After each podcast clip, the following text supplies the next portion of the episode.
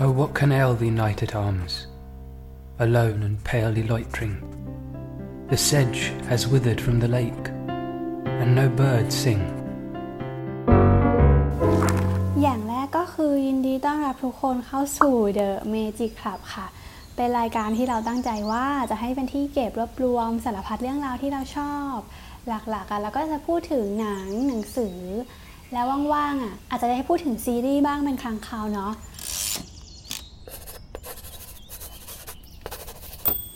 ปีนี้ก็เป็นปี 2019 แล้วนะแต่เราคิดว่าเรื่องแรกที่เราจะพูดถึงเนี่ย เราจะพูดถึงหนังสือที่เราอ่านจบในปีที่แล้วดีกว่า เพราะว่าปี 2018 เนี่ย เป็นปีที่เราซื้อหนังสือเยอะมาก น่าจะเยอะมากที่สุดในชีวิตเลยแหละ แต่ว่าอ่านจบน้อยมากที่สุดด้วยเช่นกัน อ่านจบจริงๆ ไปประมาณแบบเดี๋ยวนะ 1 2 3 4 5 6 7 8 9 9เล่มไม่ถึง 10 เล่มไม่ซ้ำเป็นเลขหลักเดียว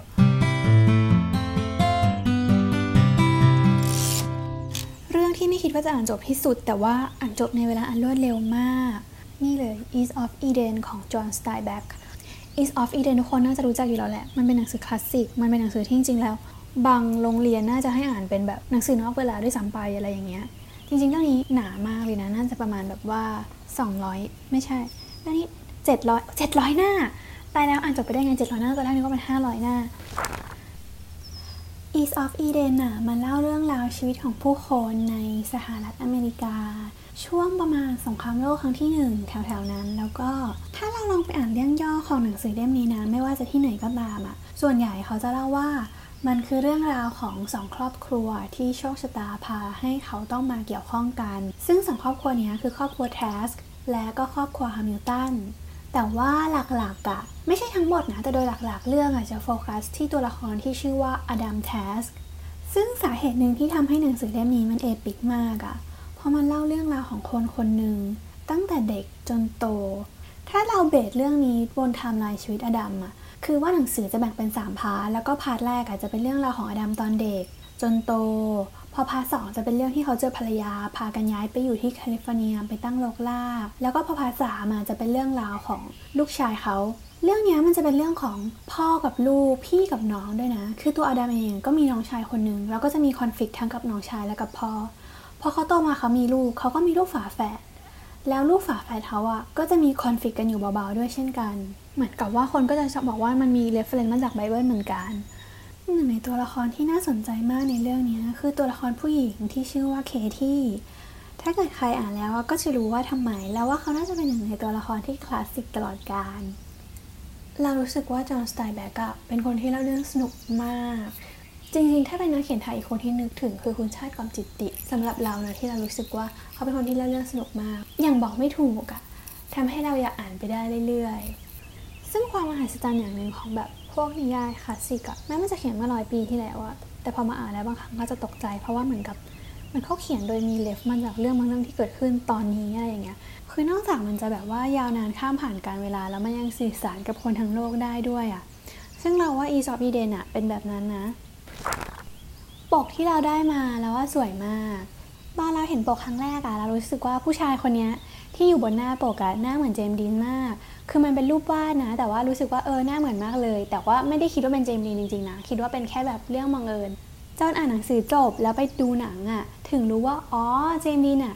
เล่นในเรื่องนี้ด้วยจริง ๆ แล้วก็เล่นเป็นคาวทัสซึ่งเป็นตัวละครฝาแฝดคนพี่เป็นลูกชายคนโตของอดัมซึ่งในหนังเขาก็เล่นดีมากเลยนะ คือเล่นเป็นคนแบบเงียบๆเป็นคนเก็บๆมีอะไรข้างในใจอะแต่ว่าตอนหลังเราไม่ได้นึกภาพคาลเป็นเจมส์ดีนเลยนะ เพิ่งพอไปดูหนังก็ถึงรู้ว่าอ๋อเป็นเจมส์ดีนเล่นนั่นแหละเวอร์ชันหนังเนี่ยสร้างตั้งแต่ปี 1955 ก็คือแบบนานมาก ซึ่งซิงไม่นานมาเนี้ยเราไปอ่านเหมือนเป็นบทความใน MUBI ซึ่งเป็นเว็บสตรีมมิ่งหนังคลาสสิกอะเขาก็ทำ list ภาพยนตร์ 1,000 เรื่องที่มาร์ตินสกอร์เซซีรักหนึ่งในนั้นก็มี East of Eden ด้วยนะคะ เวอร์ชันหนังอะมันก็จะแตกต่างจากเวอร์ชันหนังสืออยู่แล้วนะตามประสาโดยเฉพาะเล่มนี้มันคือการเอาหนังสือ 700 หน้าไปทำเป็นหนัง 2 ชั่วโมงกว่าๆ ซึ่งในเวอร์ชันหนังเหมือนเขาจะเลือกโฟกัสเล่าที่เหตุการณ์ที่เกิดขึ้นใน part สามนะ ก็คือเป็นเรื่องของลูกชายสองคน ลูกชายฝาแฝดของอดัมคือคาลกับกับกับกับเนี่ยลืมชื่อน้องชายกับแอรอน แต่ว่าอย่างแอรอนในหนังสือก็จะเป็นคนที่มีความแบบโอเป็นเด็กดีมาก แล้วก็ตั้งใจว่าเดี๋ยวแบบจะเป็นบาทหลวง แต่ว่าแอรอนในหนังอะ่ะจะเป็นคนที่อินการเมือง แล้วก็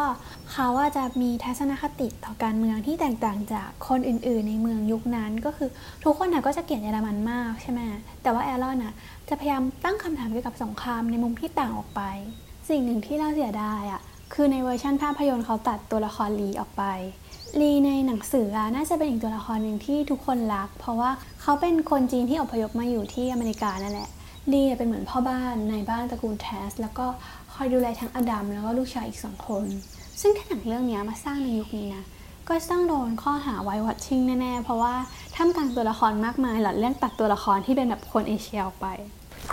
อย่างที่บอกว่าตอนแรกเราคิดว่าเราอาจจะอ่านหนังสือเล่มนี้ไม่จบ เพราะว่าจริง ๆ แล้วอะไม่ได้ตั้งใจว่าจะไปอ่านเองตั้งแต่แรก คือไปเลือกเล่มนี้มา เพราะว่าได้ยินคนแนะนำมา คนที่เราไปได้ยินเขาแนะนำมาก็คือคุณอัลเดนเอเรนไรก์ซึ่งเป็นหนึ่งในนักแสดงที่เรารัก คือว่าเขาอะเป็นคนที่มีจิตใจรักการอ่าน แล้วก็เวลาเขาไปให้สัมภาษณ์ตามรายการนู้นนี้อะพิธีกรอะก็จะรู้ใช่ไหมว่าเขาชอบอ่านหนังสือ แล้วก็จะชอบถามว่า มีหนังสือที่คุณอยากแนะนำให้คนอื่นอ่านไหมหรือว่าหนังสือที่เป็น masterpiece ในใจคุณ แล้วก็มีอยู่รายการหนึ่งที่เราฟังอะเขาก็แนะนำมาสามเล่ม ซึ่ง East of Eden อะเป็นหนึ่งในนั้น แล้วก็เลยอะไปลองซื้อมาอ่านตามบ้าง ซึ่งพออ่าน East of Eden จบแล้วอะเราคิดว่าเราจะไป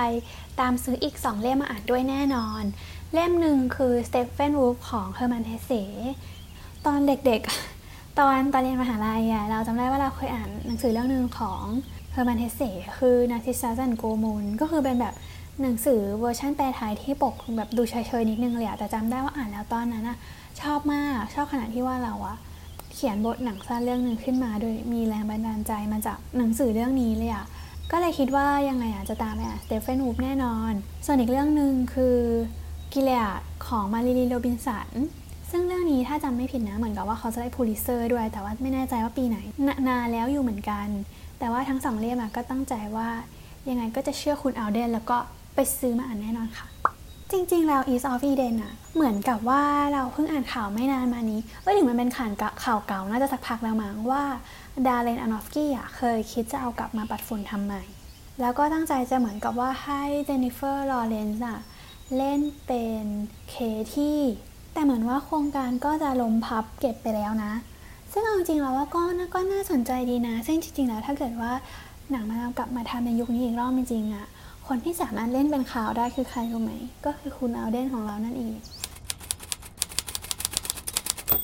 เล่มต่อมา ถ้าจำไม่ผิดเราคิดว่าเป็นเรื่องแรกที่เราอ่านจบในปีที่แล้ว คือ The Little Stranger ของ Sarah Waters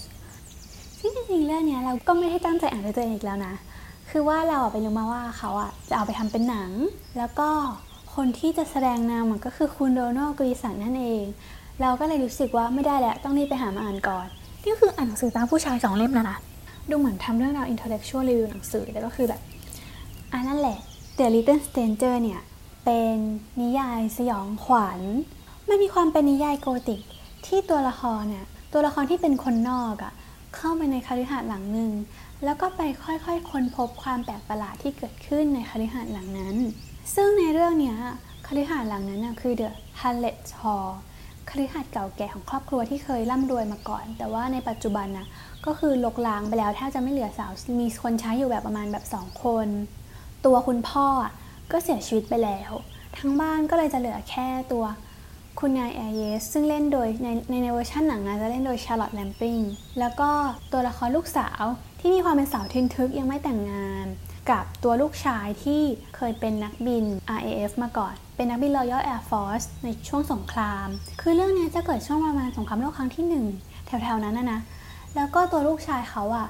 เหมือนกับว่าประสบอุบัติเหตุทำให้หน้าเวอะหวะ แล้วก็เดินขากระเพก ทีนี้คุณโดนัลในเรื่องอะ่ะก็จะเล่นเป็นดรฟาราเดย์ซึ่งเป็นคุณหมอ ซึ่งตอนแรกอะ่ะเขาก็เข้าไปรักษาสาวใช้ก่อน แต่ว่าพอเขาเห็นตัวพี่ชายแล้วเขาก็รู้สึกว่าเขาอะมีวิธีการรักษาแบบช็อตกระตุ้นไฟฟ้าบางอย่างที่น่าจะช่วยทำให้แบบพี่ชายกลับมาเดินปกติได้ ก็เลยทำให้เขามีเรื่องต้องเข้าไปที่คาฤหาสน์นี้บ่อยๆ แล้วก็ทำให้เขาต้องไปพบเจอกับเรื่องประหลาดต่างๆ ที่ค่อยๆ เกิดขึ้นในคาฤหาสน์หลังนี้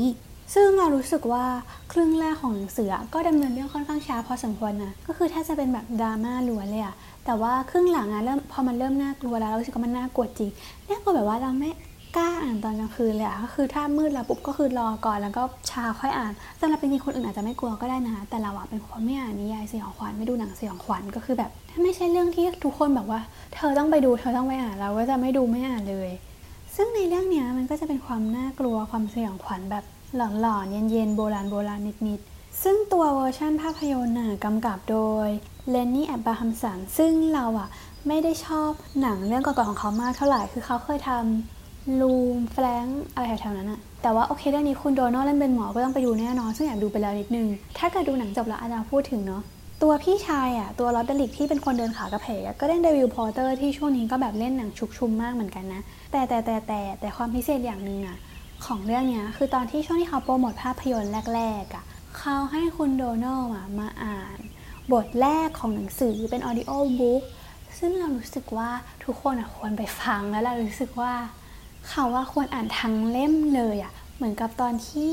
คอมีบาย o เนมเคยให้อาร์มี่แฮมเมอร์ไปอ่านเวอร์ชัน audiobook อะเออเรารู้สึกว่านั่นแหละคือสิ่งที่ถูกต้อง นั่นคือสิ่งที่โลกต้องการ The Little Stranger by Sarah Waters. Chapter 1 I first saw Hundreds Hall when I was 10 years old. It was the summer after the war, and the Ayrses still had most of their money then. Were still big people in the district. The event was an Empire Day fete. I stood with a line of other village children making a Boy Scout salute while Mrs. Ayres and the Colonel went past us. เรื่องต่อไปเนี่ยเป็นนิยายลอมคอมนะ เป็นนิยายที่แบบที่ไม่ได้อ่านมานานมากแล้ว แล้วก็ตอนนั้นรู้สึกว่าแบบชีวิตมันเป็นทุกข์จังเลย ต้องการอ่านอะไรที่แบบว่า ทำให้เรารู้สึกกุบกิบกุบกิบหัวใจ ก็เลยไปเจอเรื่องนี้แหละ เหมือนกับว่าตอนนั้นมันเพิ่งออกใหม่พอดี แล้วก็แอบเช็คใน Goodread ก็เห็นว่าแบบโหยเรตติ้งดีพอสมควรเลย เรื่องนี้คือชื่อว่า One in a Million ซึ่งเราอ่านจบแล้วก็รู้สึกว่ากุ๊กกิ๊กน่ารักสดใสดีแหละ แต่ก็ไม่ได้กุ๊กกิ๊บไม่ได้กุ๊กกิ๊บหัวใจเลยค่ะนะนี่ไม่แน่ใจว่าเป็นปัญหาของเราหรือปัญหาของหนังสือหรือว่าแบบอะแต่ว่าเรื่องที่เรารู้สึกว่าน่าสนใจของเรื่องนี้นะ คือตัวละครนางเอกอะนางทำงานในวงการเหมือนกับออนไลน์มีเดีย ซึ่งเรารู้สึกว่าเรายังไม่เคยอ่านนิยายที่มีแบบตัวละครอยู่ในแวดวงนี้มาก่อน เราก็รู้สึกว่ามันน่าสนใจดี ซึ่งเรื่องของเรื่องมันก็เกิดจากการที่ว่านางเอกอะลาออกจากบริษัทแล้วก็มาตั้งออฟฟิศของตัวเอง ซึ่งในเรื่องอะเราก็จะเห็นว่าอาชีพการงานของเธอ มันก็วนเวียนอยู่กับเรื่องพวกคิดแคมเปญออนไลน์ จัดงานอีเวนต์ให้ beauty blogger อะไรประมาณนี้ แต่แล้วมาวันหนึ่งเหมือนกับว่านางก็เริ่มหมุนเงินไม่ทันต้องหาเงินมาจ่ายค่าเช่า มาจ่ายเงินลูกน้อง ก็ไปนั่งทุกข์ๆอยู่ที่ร้านกาแฟแล้วตอนนั้น เจ้าของตึกอะก็มานั่งคุยด้วย แล้วเจ้าของตึกอะก็พูดเปรยขึ้นมาประมาณว่าเอออาชีพของคุณนี่มันก็ง่ายๆดีเนอะนั่งคีย์แฮชแท็กทวิตเตอร์อะไรแบบนี้ ซึ่งแน่นอนว่าใครที่ทำงานในวงการนี้ รวมทั้งนางเอกด้วยก็ฟังแบบนี้ก็จะต้องปรีขึ้นมาทันที นางเอกเนี่ยก็รีบอธิบายใหญ่ว่าเฮ้ยจริงแล้วอาชีพนางมันแบบซับซ้อนกว่านั้นนะแล้วก็นางสามารถทำให้ใครอะคนธรรมดากลายเป็นแบบดาวได้ภายในแบบชั่วพริบตานางเอกกับเจ้าของตึกอะก็เลยท้าทายกันว่าเนี่ยเอางี้ใครคนแรกที่เดินเข้ามาในร้านกาแฟนะตอนเนี้ยนางเอกอาจจะต้องทำให้เขามียอด follower ใน IG ทะลุถึงยอดตามที่สักอย่างที่เขากำหนดกันไว้ แล้วเดี๋ยวเจ้าของตึกอะจะให้เธอเช่าฟรีไปเดือนหนึ่งไม่ต้องจ่าย นางเอกก็เลยแบบ เออเอาสิเป็นศักดิ์ศรีด้วยแล้วก็แบบไม่มีเงินจ่ายตังค์จริง ๆ ด้วย ซึ่งแน่นอนว่าคนแรกที่เดินเข้ามาก็คือพระเอก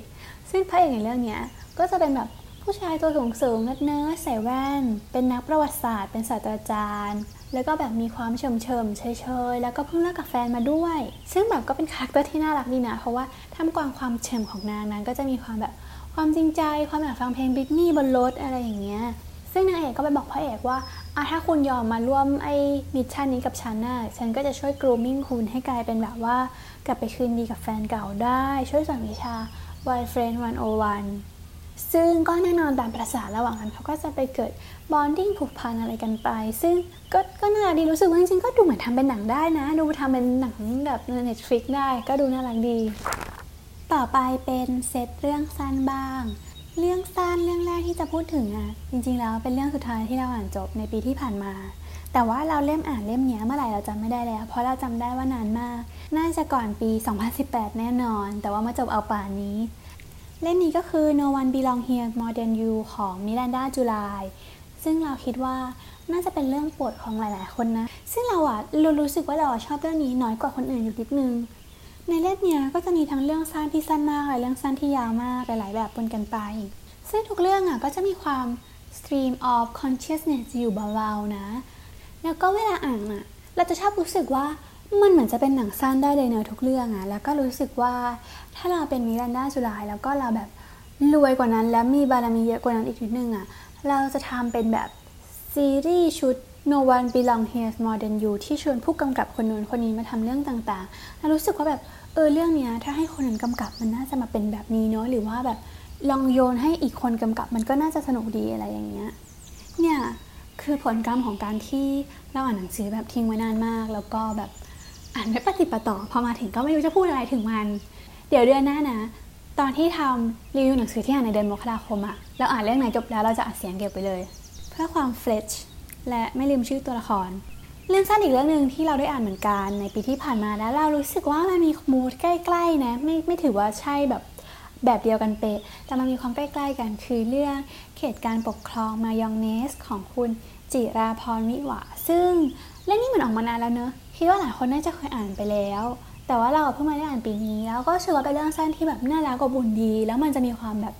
เซเรียลนิดๆมีความแบบ ผู้หญิงมีความหวานหวานเป็นเรื่องความสัมพันธ์ของผู้คนแล้วก็แบบเป็นเรื่องที่เหมือนจะธรรมดาแต่ไม่ธรรมดา แล้วก็ดูน่ารักอบอุ่นดูมีความจิบลินิดๆยังบอกไม่ถูก ในทุกๆเรื่องอะจะมีเมนูอาหารหนึ่งเมนูเป็นเหมือนตัวละครหลักด้วย แล้วพอพลิกไปที่ถ่ายเล่มนะเขาจะมีเมนูทั้งหมดรวบรวมไว้ให้ ซึ่งก็ น่ารักแล้วก็น่าไปทำตามมาก แต่ว่ายังไม่ได้ลองทำตามสักเมนูนะเพราะว่าเป็นคนไม่ได้ทำอาหารมานานมากแล้ว เดี๋ยวไว้ถ้าว่างอาจจะลองทำดู เราเคยทำเมนูอาหารตามหนังสืออยู่ครั้งหนึ่งในชีวิตแบบว่า เป็นเมนูที่มาจากหนังสือ คือหนังสือการ์ตูนเรื่องเจปังเราจำได้ว่ามันมีสูตรเจปังหมายเลขสองอะที่ทำขนมปังในหม้อหุงข้าวเอออันนั้นแหละเคยทำตอนเด็กๆทีนึงใช่คิดว่าเดี๋ยวต่อไปเราจะลองทำอาหารจากเรื่องนี้ดูบ้างอ่านเรื่องสั้นอีกเรื่องหนึ่งที่อ่านจบในปีที่แล้วนะคะ คือเรื่องที่ชื่อว่า ค่อยๆไปแต่ไม่หยุดของคุณอุรุดาโควิน ซึ่งก็เป็นนักเขียนชื่อดังอีกคนเหมือนกัน แล้วว่าเราโชคดีตรงที่เราได้อ่านหนังสือเรื่องนี้ในช่วงเวลาที่เหมาะเจาะกับชีวิตพอดีคือช่วงที่กึ่งๆว่าตกงานจริงๆก็ไม่ตกงานหรอกนะเพราะเป็นฟรีแลนซ์แล้วก็ยังมีงานทำอยู่แต่เหมือนมันเป็นช่วงที่แบบไม่รู้จะเอายังไงกับชีวิตดี แล้วก็เรื่องนี้มันเหมือนเป็น slice of life อะมันเป็นเรื่องราวต่างๆ ในชีวิตของผู้เขียนที่เขามารวบรวมไว้ เรื่องการ ออกกำลังกายการแต่งหน้าการเริ่มต้นทำอะไรสักอย่างและเราก็รู้สึกได้ว่าคนเขียนเขาเป็นคนที่มีเสน่ห์มาก ผ่านแบบเรื่องสารพันอันน้อยที่เขาเอามาเล่าต่างๆ นานา มันเป็นเรื่องที่อ่านแล้วเราเหมือนได้พักผ่อนอะเหมือนได้หยุดคิดกับตัวเองสักพัก แล้วก็อ่านเรื่องนี้เรารู้สึกว่า เราอยากมีความสุขอะเป็นหนังสือที่อ่านแล้วรู้สึกว่าเออเราอยากมีความสุขกับชีวิต ก็ถือว่าเป็นอีกเรื่องหนึ่งที่รู้สึกว่าโชคดีที่ได้อ่านในปีที่แล้วพอดี ต่อไปเป็นโหมด non-fiction บ้างดีกว่า ซึ่งปีที่แล้วอะมีหนังสือที่เป็น non-fiction ที่เราอ่านจบไปจริงๆอะมีสองเรื่อง ซึ่งจริงๆปีที่แล้วเป็นปีที่เราอะจะบอกทุกคนว่าเออเนี่ยเรารู้สึกว่าพอโตขึ้นแล้วเราไม่ค่อยชอบอ่าน fiction เนอะกลายเป็นว่าเราอ่าน non-fiction แล้วอ่านได้เรื่อยๆมากกว่า แต่ว่าไปไปมาก็คืออ่านจบจริงๆอะแค่สองเรื่อง แล้วหนึ่งในนั้นอะก็คือเรื่องที่ชื่อว่า The Little History of Literature ก็คือเป็น non-fiction ที่เกี่ยวกับ fiction ด้วยแหละ อันนี้เราอ่านเวอร์ชันแปลไทยนะคะของสำนักพิมพ์บุ๊คสเคป เหมือนกับว่าเขาก็ออกเป็น The Little History of นู่นนั่นนี่มากมายหลายอย่างเนอะเราเห็นมีเล่มที่เป็นเกี่ยวกับปรัชญาปกสีแดงๆเลือดหมูอันนั้นก็น่าสนใจ แต่ว่าเราก็หยิบเรื่องนี้มาอ่านก่อน เพราะมันพูดถึงเรื่องวรรณกรรม ในหนังสือก็จะเล่าประวัติศาสตร์ของวรรณกรรม ตั้งแต่การที่ยุคเริ่มแรกที่มันเป็นเรื่องเล่า จนกระทั่งมันเป็นค่อยๆ กลายเป็นกวี กลายมาเป็นเรื่อง fiction แล้วก็เป็นกระแสต่างๆ ที่เกิดขึ้นในแวดวงวรรณกรรม ไม่ว่าจะเป็นแบบ surreal magical realism หรือว่าการเขียนประวัติศาสตร์ต่างๆ นานา เหมือนเป็น literature 101อะพออ่านแล้วเราก็จะรู้สึกว่าเออเราอยากตามไปอ่านเรื่องของคนนั้นต่อคนนี้ต่อเนี่ยพออ่านเล่มนี้จบแล้วว่าเราตั้งใจว่า เราจะไปตามอ่านงานของพี่น้องบรอนเต้ต่อ กะว่าจะไปตามหาเล่มไฮไลท์ของแต่ละคนมาลองอ่านดู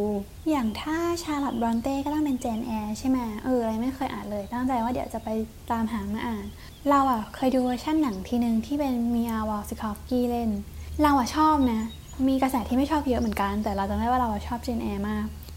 อยากตามกลับไปอ่านอีกหลายอย่างเหมือนกัน ยังอ่านบทหนึ่งที่เขาพูดถึงกวียุคโรแมนติกอะเขาก็พูดถึงจอห์นคีตแน่นอนอยู่แล้วอย่างเลี่ยงไม่ได้ทำให้เราอะนึกถึง Bright Star ซึ่งเป็นหนึ่งในหนังที่เราว่าเรารักที่สุดในชีวิต ถ้าเกิดต้องทำใน top 10 เราว่าเรื่องนี้ติดแน่นอน แล้วก็มันสวยงามแล้วก็ร้อยเรียงมาอย่างแบบประณีตมาก ก็เลยได้กลับไปดูแล้วก็ยังรักอยู่เหมือนเดิม รู้สึกว่าดูน่าจะหลายครั้งแล้วว่าน่าจะครั้งที่ 4 ที่ 5 แต่ก็แบบยังรู้สึกเท่าเดิม ใครสนใจก็ไปลองดูได้กำกับโดยคุณแม่เจนแคมเปียนนี่เอง แล้วก็จริงๆเมื่อกี้ตอนนั่งนับเล่มอะเราอะลืมไปเล่มหนึ่งคือ Underground เล่ม 2 ของฮารุกิมุราคามิ ซึ่งก็เป็น non-fiction อีกเรื่องที่เราได้อ่านในปีที่แล้ว Underground อะมันเป็นบทสัมภาษณ์คนที่อยู่ในเหตุการณ์ ปล่อยแก๊สซารินบนรถไฟใต้ดินที่โตเกียวเมื่อประมาณปี 195x 1954-55 แถวๆนั้น ซึ่งเขาก็แบ่งเป็นสองเล่ม คือเล่มแรกอะเขาจะไปสัมภาษณ์เหยื่อที่อยู่บนรถไฟที่ถูกที่สูดแก๊สเข้าไป แล้วก็ก่อให้เกิดเรื่องราวร้ายๆต่างๆ ในชีวิตเขา ส่วนเล่มสองอะเขาจะไปสัมภาษณ์ คนที่อยู่ในรัฐทีโอมชิลิเกียว ซึ่งเป็นตัวต้นเหตุในการปล่อยแก๊ส แต่ว่าคนที่เขาไปสัมภาษณ์อะไม่ได้เป็นคนที่แบบหิ้วถุงแก๊สขึ้นไปปล่อยนะ แต่ว่าเป็นแค่คนที่อยู่ในลัทธิคุณมูราคามิเนี่ยเขาก็ไปตะเวนสัมภาษณ์คนมากมาย ได้ออกเป็นหนังสือสองเล่ม ซึ่งเราอ่านเป็นเวอร์ชันแปลไทยของสำนักพิมพ์กำมะหยี่เล่มแรกอะหนากว่าเล่มสองมาก แต่ว่าเราอ่านจบแล้วชอบมาก แล้วตอนนั้นก็ตั้งใจว่าเดี๋ยวพอเล่มสองออกปุ๊บอะ จะไปตามหามาอ่านทันที แต่ว่าเล่มสองก็จะอ่านจบจริงๆกลายเป็นว่าช้ากว่า ซึ่งสุดท้ายก็ไปอ่านจบในปีที่แล้ว แต่ว่าเดี๋ยวเราจะพูดถึงสองเล่มรวมไปเลยละกัน เพราะว่ามันมาคู่กัน เรารู้สึกว่าเล่มหนึ่งอะมันน่าสนใจกว่า แล้วก็อ่านเพลินกว่าตรงที่ว่า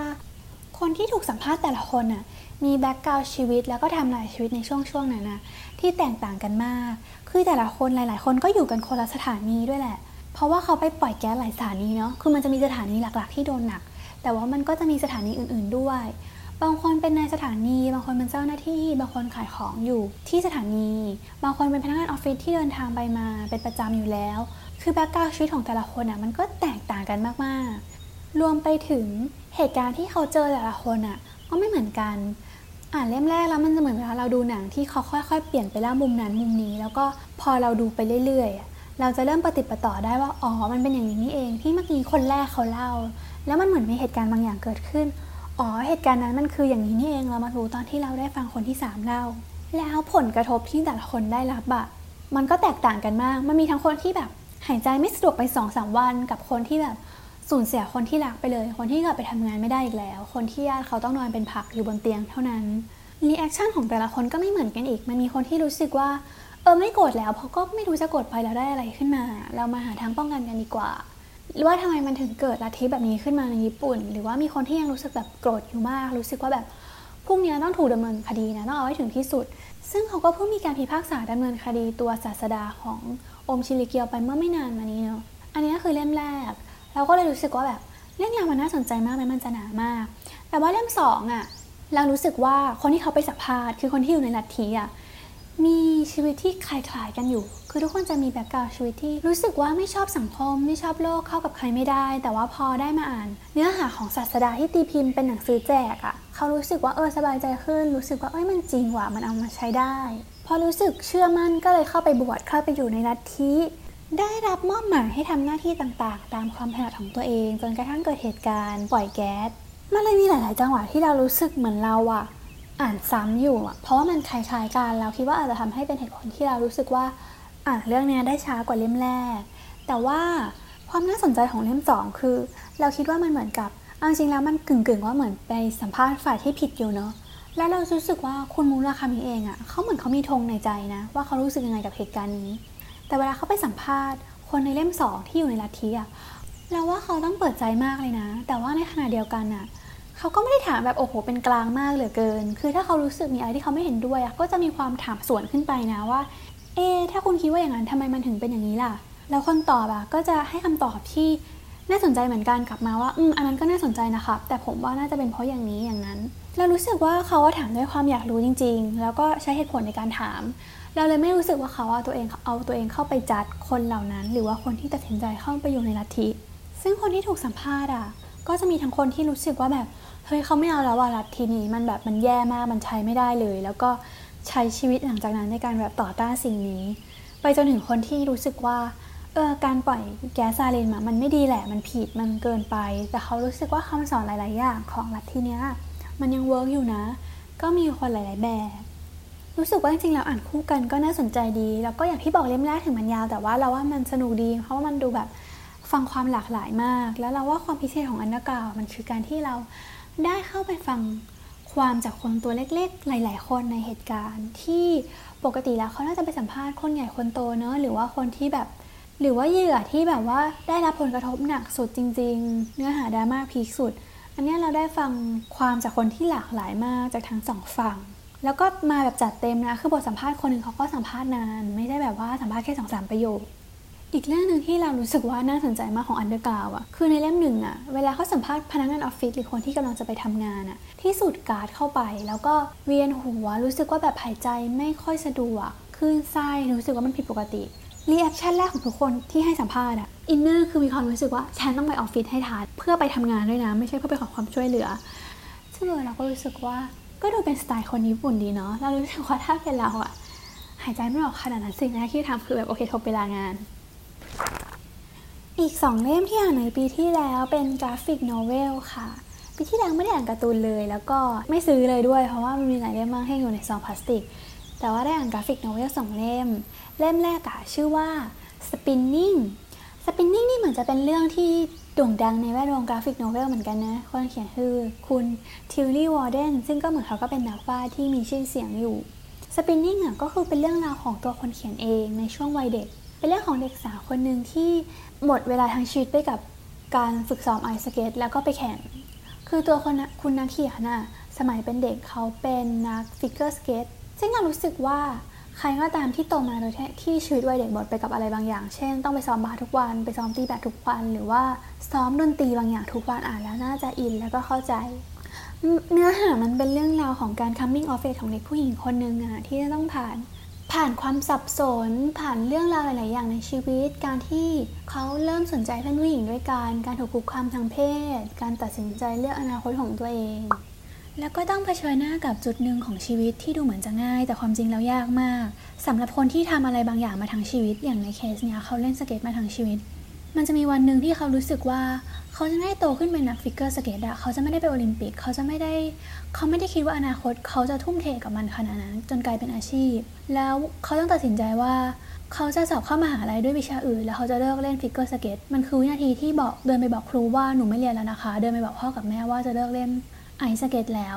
เหมือนฟังเป็นดูเป็นเรื่องง่ายๆเนอะแต่เราเชื่อว่างานอย่างที่บอกใครที่ทำอะไรบางอย่างเป็นงานอดิเรกมาทั้งชีวิตแล้วมันมีความหมิ่นเหม่อยู่แล้วถึงจุดที่เรารู้สึกว่าเราจะไม่เลือกมันเป็นอาชีพแล้วอะมันมีความเฉือนทิ้งตัดทิ้งบางอย่างอยู่ ซึ่งเอาจริงสุดท้ายเขาก็กลับไปเล่น figure skate ได้เหมือนเดิมนะว่างๆก็กลับไปเล่นแต่ว่าการเล่นเป็นงานอดิเรกกับการแบบซ้อมเพื่อไปแข่งอะมันไม่เหมือนกันแน่นอน การซ้อมเพื่อไปสอบเลื่อนขั้น มันไม่เหมือนกันเลยอะแล้วก็การทำเป็นงานอดิเรกอะมันมีความสุข แต่การทำเพื่ออย่างที่บอกถ้าเราจะทำเป็นอาชีพ หรือว่าทำเพื่อไปแข่งไปสอบมันมีความเครียด แต่มันก็มีรสชาติของความสุขบางอย่างนึกออกไหมมันมีความ strict บางอย่างที่เราต้องทำตามให้ได้เกณฑ์นั้น ซึ่งอันเนี้ยเป็นจุดที่เราชอบมากๆของเรื่องนี้ เพราะเรารู้สึกว่าเรายังไม่เคยอ่านอะไรหรือดูอะไรที่แคปจังหวะนี้มาก่อน ซึ่งเราอะ เคยเขียนหนังสั้นเรื่องหนึ่งที่เกือบจะทำเป็นหนังจบ แต่สุดท้ายก็ไม่ได้ไม่ได้ทำเรื่องนั้นนะชื่อว่าโชแปงมันมีจุดหนึ่งที่คล้ายๆกัน คือมันเป็นจุดที่เด็กผู้หญิงคนหนึ่งที่เขาเรียนเปียโนมาทั้งชีวิต แต่เขารู้ว่าเขาแบบเขาไม่เก่งพอจะทำเป็นอาชีพเขาทำเป็นอาชีพไม่ได้แน่ๆแล้วเขาก็ไม่ได้รักมันขนาดนั้นด้วย แต่วินาทีที่เราจะรู้สึกว่า